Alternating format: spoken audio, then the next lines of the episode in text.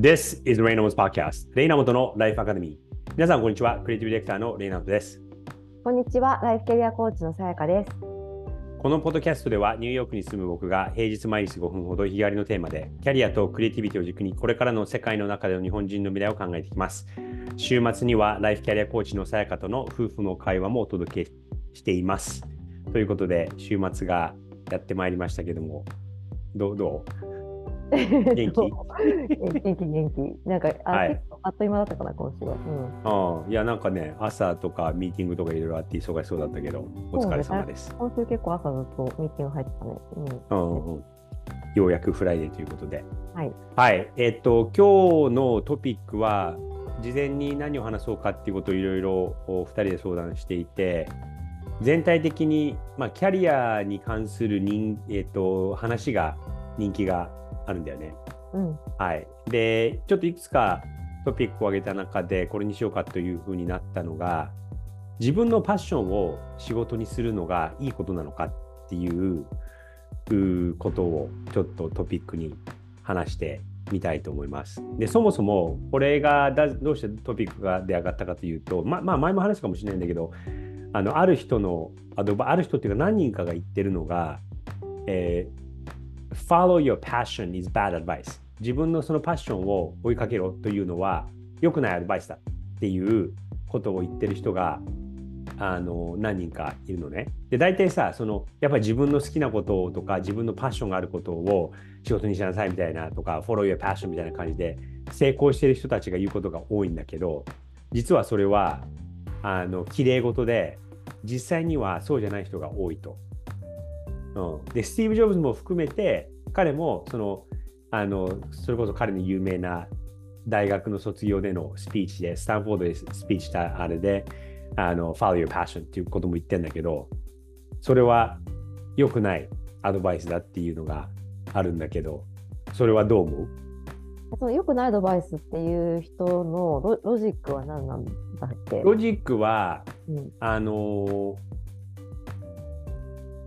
で別にスティーブそのスティーブ・ジョブズの話で言うと、スティーブ・ジョブズも別にコンピューターが好きであのそれを自分の仕事にしようって言ってたわけじゃなくてたまたまそういうものを見てでこれがあこれに可能性があるっていうふうに直感的に思ったからスティーブ・ワズニアっていうエンジニア天才的エンジニアを仲間というかパートナーにしてであの始めたわけだよね、うん、だから別にその人々にそのコンピューターを与えてあげたいとかそういうふうに最初から思ってたっていうよりかはそういうオポチュニティを見てでまあめちゃくちゃ言葉を選ばずに言うとこれだったら金が儲かると思ったところもあると思う。でそれを仕事にしたわけで、うん、別にそこに最初からパンションを持ってたっていうわけではないんじゃないかっていうのがその人のあそうあの、うん、言い分。うん、ででスティーブ・ジョブズだけじゃなくて、うん、例えばあのなんか例えばも物書きとかの人でなんかちょっと名前忘れたんだけどアメリカですごい有名なベストセラー作家になってる何回もベストセラーを生み出してる作家がいてでその人はあのハーバードに学生の頃いたいたんだって。でなんか記事をやっててあ記事って記者をやってるその時に。でその人のその当時の記事を読むとまあひどいんだって。あ。でこんなひどいのよくできてたなと、うん、でも年々そのその人の記事を追っていくとだんだん上手くなってますと、うん。うん、で上手くなったから好きになれたわけで最初は全然好きじゃなかったと、うんうん、で上手くなったから、えーと、それが自分の、まあ、パッションというか仕事になったわけで、うん、っていう言い分なんだけど、うんうん、私はパッションはやっぱり必要てか必要不可欠だと思っていて多分その今のスティーブ・ジョブズの例でいくと、別に彼はそのパソコンが好きだったとかその要は彼のパッションは何か世の中に生み出すことだったわけじゃない？いや生み出すことだったのかもしかしたら儲けることだったのかもしれないけどどどこかに彼のファッションがあったわけじゃない。やっぱファッションがないとそれを追求し続けるとか、あの困難にぶち当たった時にそこを突破するとか、うん、あのいうことができないと思うんだよね。でファッションがあるから人はよりそれを追求していこうとするわけでそのパッションがどこから出てくるかどこがその人のパッションのトリガーになるかっていうのは人それぞれ違うと思うんだけど違うと思うし、違っていいと思っていて別にこれが好きでこれをみんなに広めたいからっていうことが全てパッションじゃないかなとは思うから、うん、あの例えば儲けたいっていうことにしてもさなんだろう小さな時に例えばすごく辛い思いをして家にお金がなくてとかなんかそのお金に対するパッションがあったかもしれないね。どうにか儲けるって儲けることに対してのパッションじゃない？それも。やっぱり何かを追求する探求する継続するっていうことを考えた時に、うん、パッションがないと少なくとも大きな成果っていうのは出せないのかなって私は思うんだけどね。今のパッションはじゃあ何？さえのパッションは？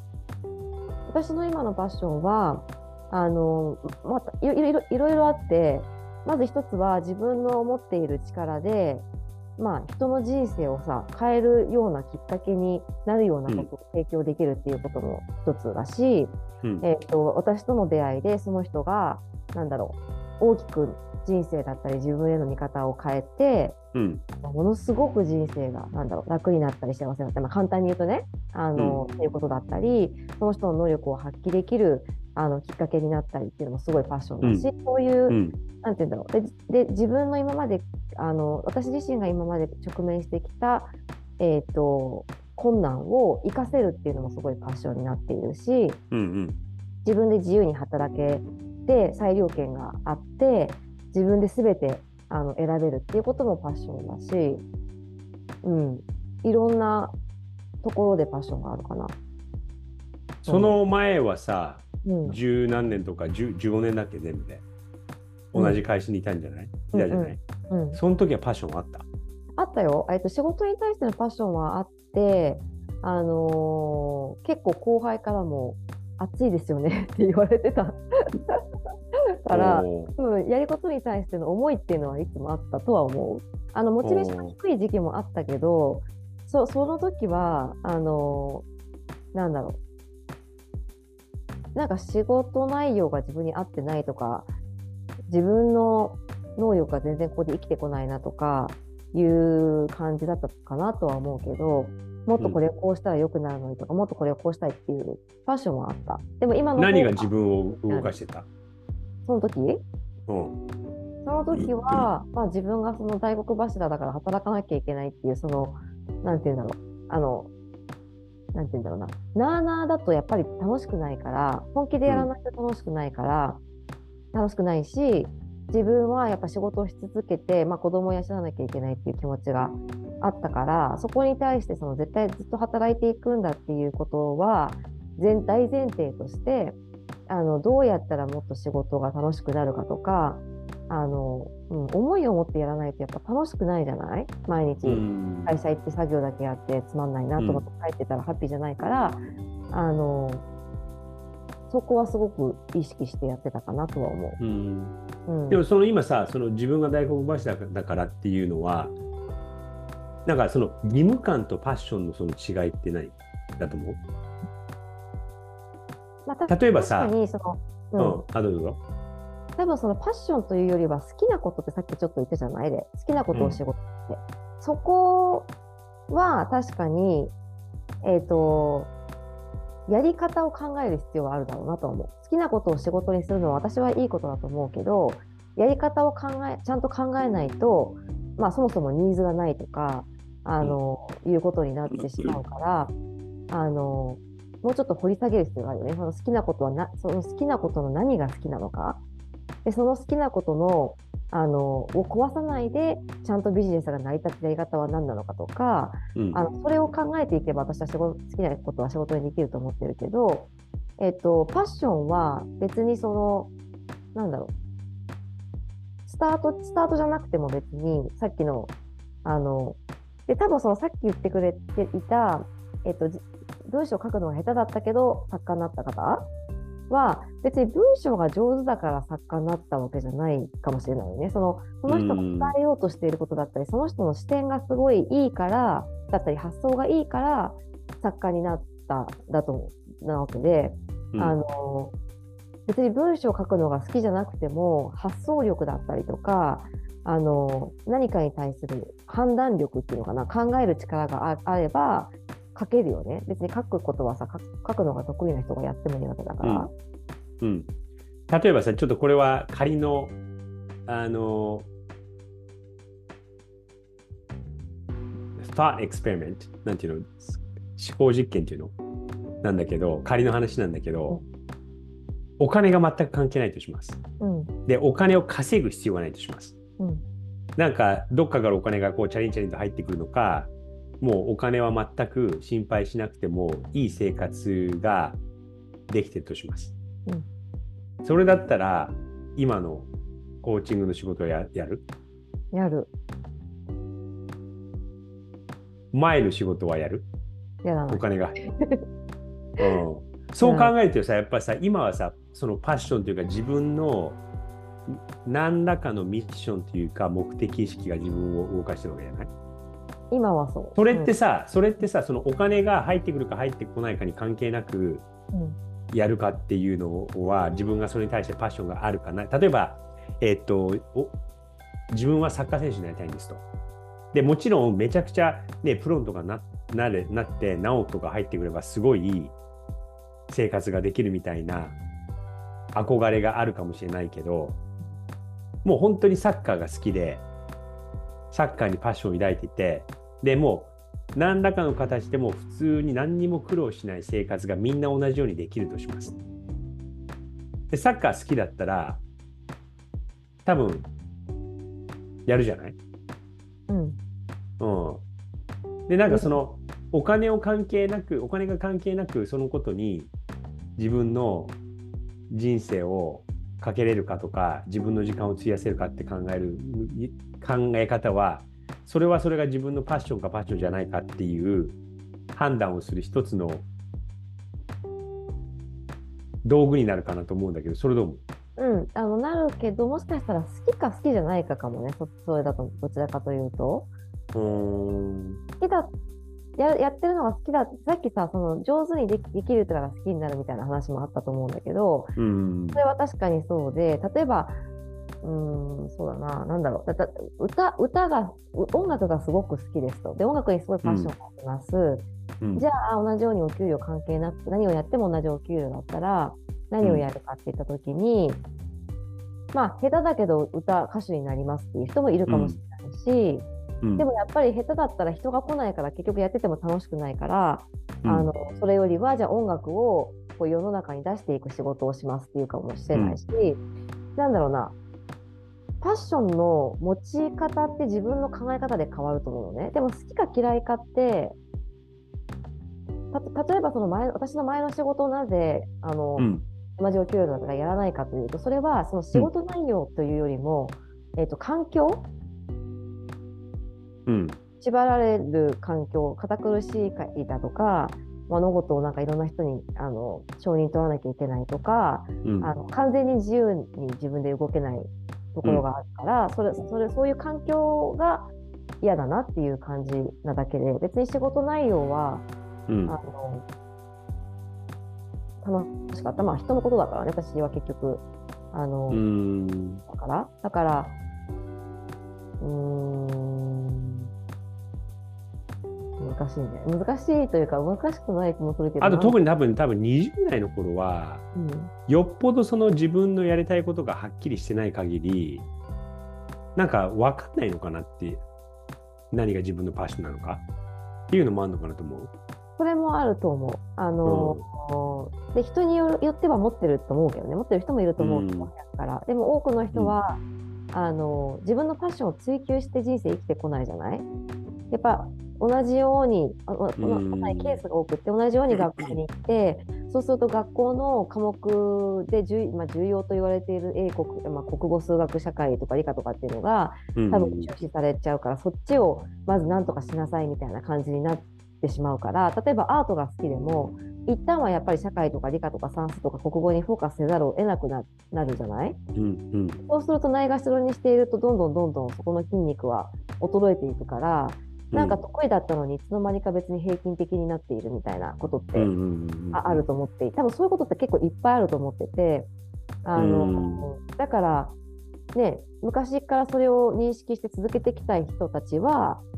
分かったまま大人になるかもしれないし、うん。えっと、途中でそれを失見失ってしまう人もたくさんたがたくさん多分いてうん。でそのまま来ちゃうからうん。で鍛えてないからできるのかできないかもわからないしやるっていう発想にもならないし、あの選択肢も上ってこなくなってしまうかもしれないからうん結局私何やりたいんだっけってなるんじゃないかなって思うんう。うん、で最ちょっと初これは、うん、どうぞどうぞ。最初からこの世の中は何をやっても全員平等で全員同じお給料ですよって決まってたら多分みんなもっと早くから自分のやりたいこと好きなことをずっと追求していくんじゃないかなって思うんだよね自分のやりたいやりたくないで全てを判断していくと思うんだよね。あそそれは例えば極端な話、例えば社会主義の社会だとそうなるかもしれないってこと？極端なとこね。まあ極端な、まあ、そうねだからでも社会主義の場合はもうちょっとさ制限があるわけじゃない？まあね、北うん朝鮮とか。コントロールそうそうコントロールしようとする人がいるから。うんあのうん、ちょっと違うかなとは思うけど、うん。でもそれで言うとさ、日本ってさ、まあ、しいわゆる社会主義、独裁者がいるさ社会主義ではないけど、アメリカとかの資本、もう完全な資本主義の社会よりは、もっとその社会の秩序とか、ま、周りと合わせようとか、乱さないようにしようっていう文化と社会と人の意識があるじゃない？うん、うん、で給料の差もさそこまでなかったりとかさ他にあのアメリカとかに比べて。うん、で会社もその同じ年次で1人だけがなんかすごい稼いでるとかっていうよりかは大体こう枠が決まってて5年から10年の人はなんとかみたいになってんじゃない、うん、うん、だからいわゆる社会主義ではないけどアメリカに比べてアメリカがその資本主義の社会に比べたらそういう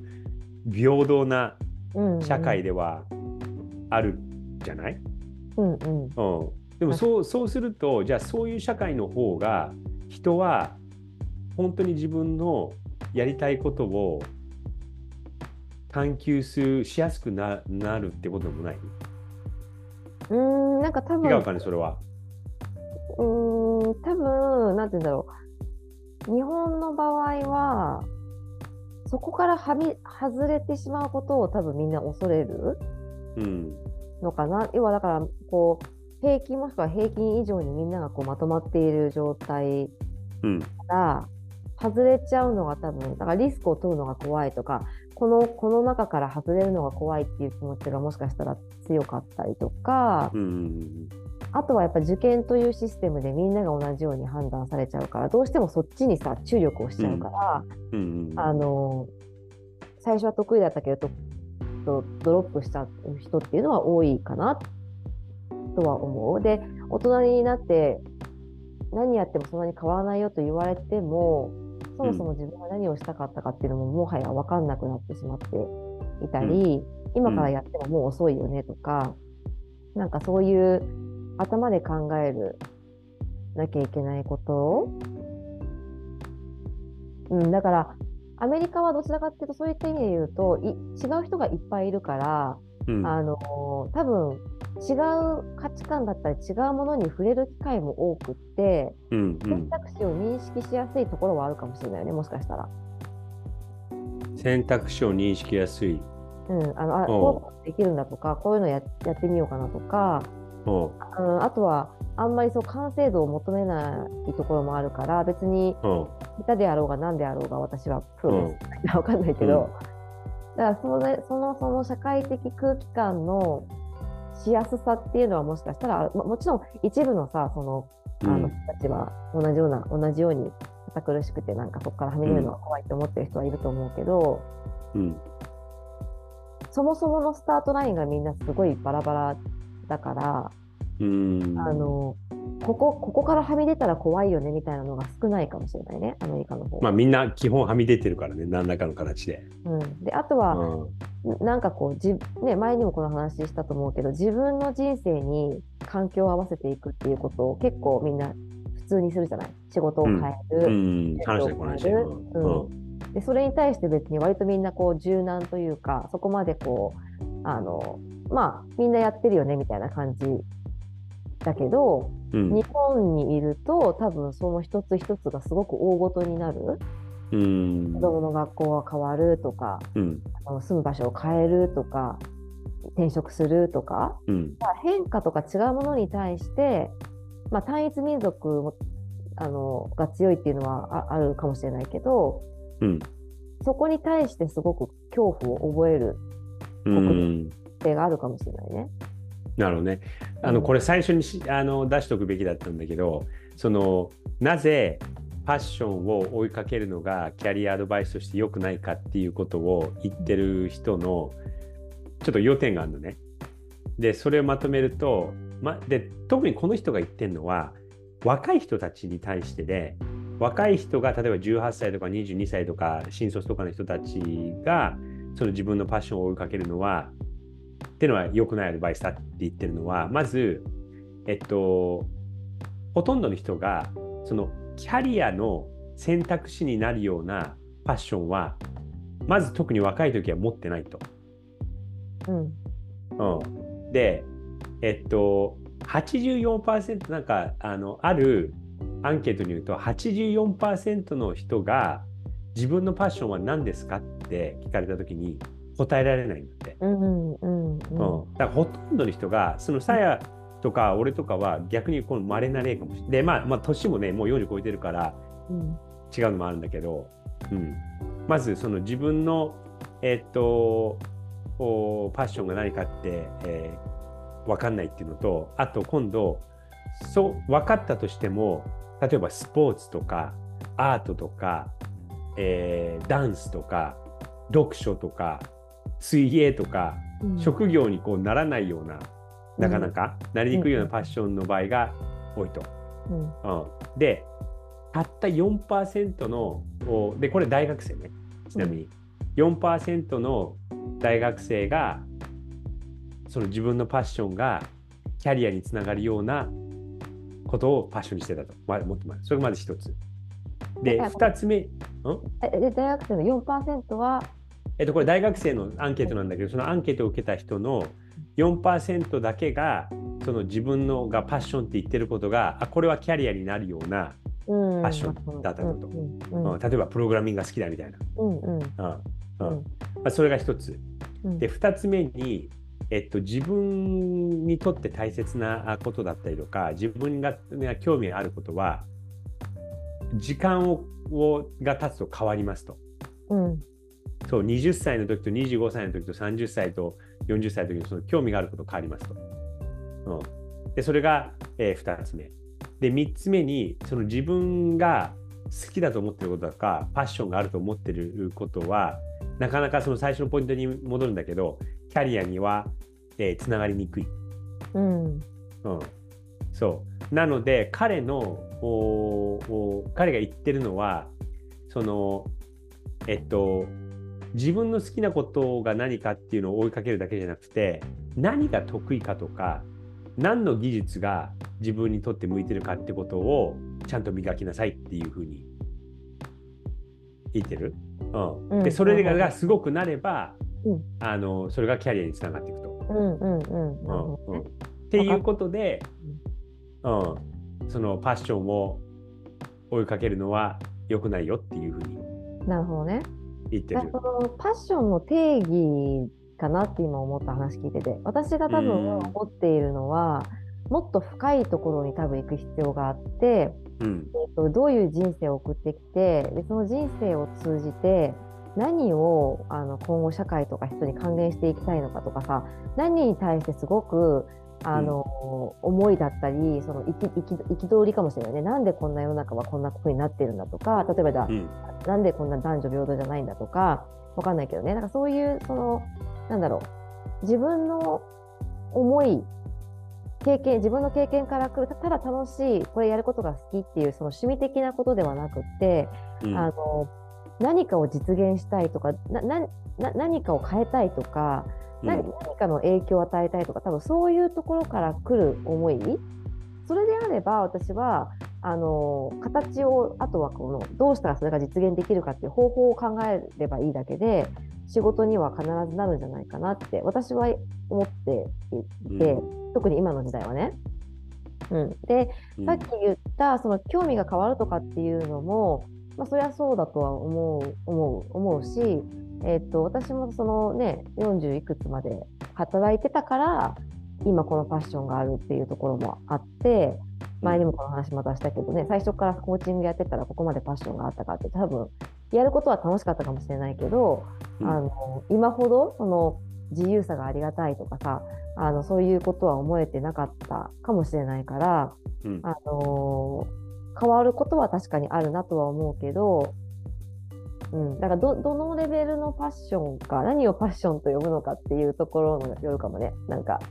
うん、なんかね、うん俺さっき言ったみたいにそのお金を稼ぐか稼がないかっていうのを一つそれが本当にその例えばこれって自分にとって大事なことなのだだろうかとかこれやってみたいなってやって思った時にこれで稼げるのか稼げないのかっていう基準は一旦外してうん。決めた方がいいと思う。ん、う。例えば、さうん、例えばさえっとさやがえーっと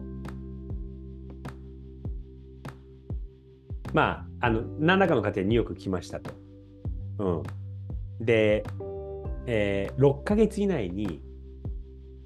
仕事を見つけてで例えばねまだシングルマザーで娘がいて息子いないとしてもまだ娘がいて何らかの形で生活をしなきゃいけないですと。うんうん、た時にあのここ34年ねそのか最後スパッと仕事を切り切ってさで何やろうかってこう探ってコーチングにたどり着いたわけじゃない、うん。うん、でも仕事をしなきゃいけないっていう状態だったらそれはそのその選択肢は言ってたと思言ってないと思う。言ってないよね。少なくと。も少なくとも会社に就職してからあのサイドではやったかもしれないけど、うんうん、あのその状況ではいきなりコーチングてかやりたいことを探そうというよりもとにかくまずは仕事を探そうってなってたと思うし、うん。あのうーんなかなか自由やっぱ私もこのコーチングにありつくまでになかなか自由な発想ってやっぱできなくて今までの15年のキャリアがあってそれと全然違うことをやるって結構やっぱ勇気がいるし、うん。うん。あの明らかに、ね、順調にキャリア人事というキャリアを築いてきたわけだから、うん。これ使わないともったいないよねっていうことしかやっぱり頭になかったし、どこかに就職しようって思った時になんてかそこのキャリアであれば必ず仕事は見つかるけど、じゃあいきなりなんだろう。じゃあ広告会社でブランディングやりたいですって言ってもうん。えずっと人事のキャリアですよねみたいな。うん。と雇雇ってもらえないわけじゃない仕事が。うん。まあ、例えば、派遣社員とかちょっとなんか雑務をややるみたいな感じではお給料すごい下げ下げてねできるかもしれないけれども、あの15年のキャリアをこうそのままこう価値を感じてくれてもらえるお給料と比べるとやっぱりそれを生かした方がいいに決まってるじゃない、うん。だからやっぱりお金っていうところを考えちゃうとその自分がやりたいこと本当のに何をやりたいかとかパッションとかっていうところにやっぱり行き着かないし、うん。あの大人になってそれが分からないと思っている人がそれを見つけるにはまあだからコーチングを受けるとか何かそのきっかけ誰かに会ってなんかビビッとくるものに突然出会うとかなんか行動していく中でこれだって思うとかやっぱうん。自分なりに一生懸命考えて行動していかないと分からないことが大半だと思うのね。うん。だから例みたいにもともと分かっている人っていうのは結構珍しいよね多分多分っていうかすごく。さっきのあれだと4%。うんうんまあ、要はうん学生の時ぐらいからあんまり変わってないわけじゃない。変わってない。あと、中学生の、あの、ざっくりとやりたいことっていうよりかは、ざっくりとこの、こういうことが、俺はちょっと興味があって、うん。この左脳と右脳の間で何かを作り出していきたいっていうのはざっくりとはぼやっとあった。でそれは今も変わってない、うん、だけどもしさ、そのねその内定をもらったコンサルティング会社に行ってたらさ で同じように同じように今思ったかもしれないよ。これずっと俺これやっていくのかなってあの思ってたかもしれないよね今。このままこれこのまま俺はこれでいいのかなって。あのそのコンサルの道行ってたら？うんもし行ってたらいや思ったろうね。っていうかあの幸いにも その内定をもらった会食の場で俺は違うわって直感的に思って、脱出したけど、うん、それがそれでね例えばさこんだけいい初任初任給でニューヨークにも行けてっていうのもさまあ憧れはあったけど、うん、そこに重要視を置いてったらもしかしたらねそこからそこでまた5年働いて10年働いて気づいたらなんか35になってそれが自分のキャリアでそれが自分のアイデンティティになるわけじゃん。うんうん、でそうなるとそうなればなるほどそこから抜け出すのは難しいよね。うん、難しいし、まあそれなりにその仕事で楽しみも見つけたかもしれないけど、今もしかしたらワクワクとかしてなかったかもしれないし、あのあとさっきその直感的にさそこで辞めたっていうそこのがポイントかなと思うんだよね。要は動物的な感覚として自分にとってそれはあのやりたいのかやりたくないのか合うのか合わないのかみたいなことってさ多分人間そのコーチングってそのねあの答えはクライアントの中にあるって言って自分の中にしか答えはないからあのだからそのなんだろうなコーチングでそのそのクライアントの奥奥深くまで探っていって本当はどうしたいのかみたいなことを明確にしていくんだけど本当はみんな分かってるはずなんだよね。だけどあの日常的生活の中で自分の感情だったり自分のあの好き嫌いだけで判断もう全然できないじゃない社会生活を送っていく中で。うんうん、だからいちいちその自分の感情とかが出てきちゃうと面倒くさいからみんなそれに蓋をして全体最適を選んで生きてきているからみんなだから自分の感情だったり自分がどうしたいかっていう気持ちが分からなくなってしまってますと。だから直感っていうのは、まあ、これが本当に直感なのかただの苦手意識なのかっていう見極めは難しいところはあるんだけどその多分例はその直感力っていうのはきっとあの失わずに大人になったタイプかもしれなくてあの、まあ、うん、でその時にあのした反直感的にその、ね、目の前にあるすごくいい話を断ったっていうのはあの例をなんだろう自分の好きな道に導いてくれる唯一の指標だよね、うん、自分がやりたいやりたくない好きじゃ好き好きじゃないっていうのは頭で考えたらさ、うん、大企業でお給料がよくてさ、うん、あの評評価もななんていうの？そのあのブランド力もあってさそこに行ったらもう万々歳なわけじゃない？頭でいやもう今今今思ってももしあそこ名前今出さないけどもう誰もが知ってる某超トップコンサル企業の一つで、うん、それさえレジュメにさ例えば5年とか10年あればそうそうそうすごいよねってそれだけで言われると思う。うん、そう。だから一般的にはえ、えっと、合わなくてもとりあえず一回入っとこう多分思うじゃない？大体の人が。思うね。うん、だからだし多分、まあ、合格もらえたってことは何か自分にできることがあるんじゃないか。多分自分を説得すると思うんだよね。多くの。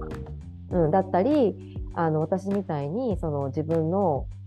自分がこうなりたいっていうことを実現するためにはこれが必要だみたいな。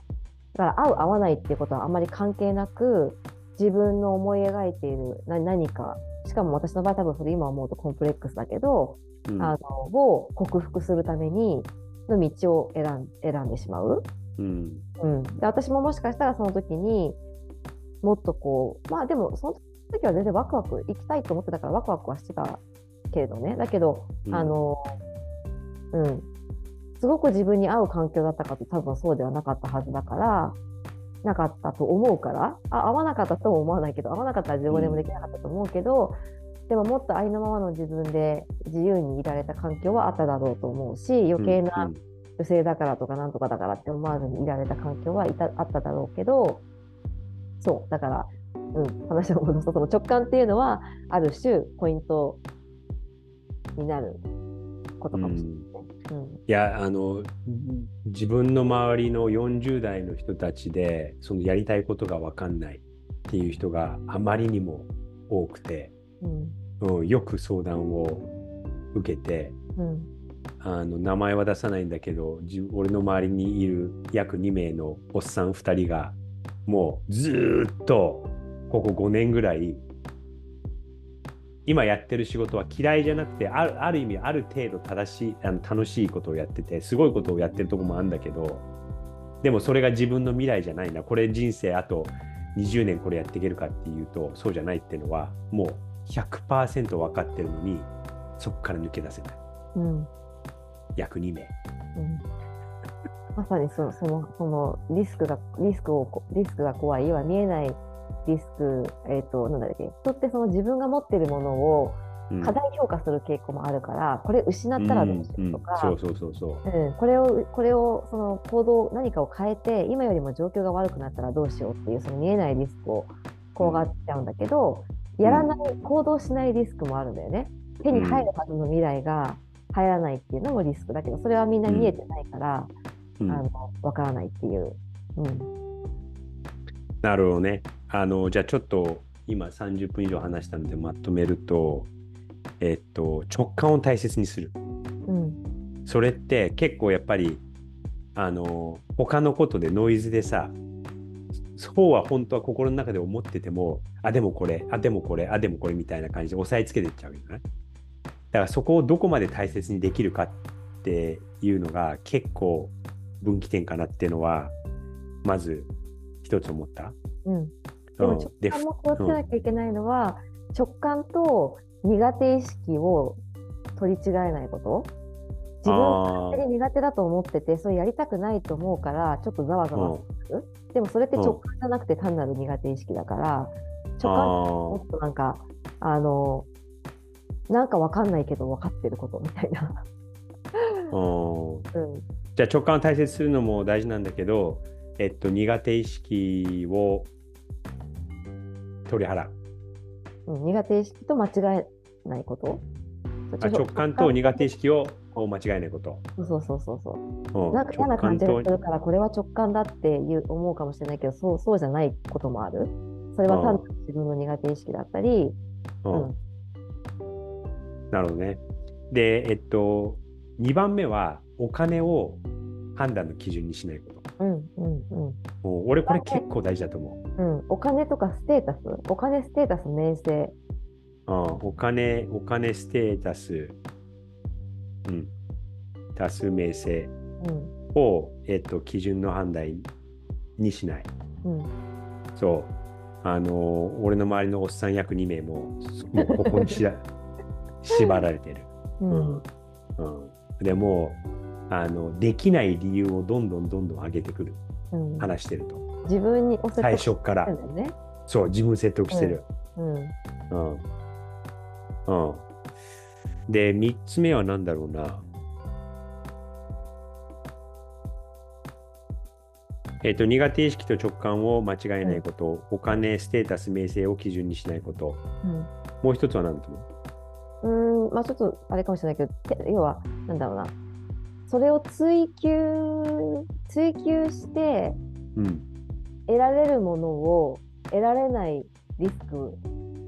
を考える？言ってることわかる？どういうこと？えそのごめん、どういうこと？なんかえ 例えばなんかその自分が今ややややりたいことわからないんだけどそんなそんな中こう何か変化を起こすのはリスクがあるなって思っているとするじゃない？うん。だけど行動しないことのリスクがの方がもしかしたら大きいかもしれない。うん行動しないことのリスクを認識する。うんわかりました。じゃあこれでまとめましょう。じゃあ今日の3つのキーテイカウェイは、まず1つは直感と苦手意識を間違えないこと。で、でも2つ目は、直感をで直感を大切切にする。うん直感を大切にして、それを苦手意識と間違えないこと。うんはい。で、2つ目は、お金、ステータス、名声を基準に、判断の基準にしない。で、え3つ目は、行動しないことのリスクを認識する。この3つで、まあ、パッションがあるかないかっていうのも大事なんだけども、そこからまず入れば、自分のパッションが何かっていうのが分かるんじゃないかっていう、そうですね。はいはい。うん、と綺麗にまとまったあー ところでこれくらいにしましょう。はい、それでは、はい。良い週末をお過ごしください。Enjoy the weekend!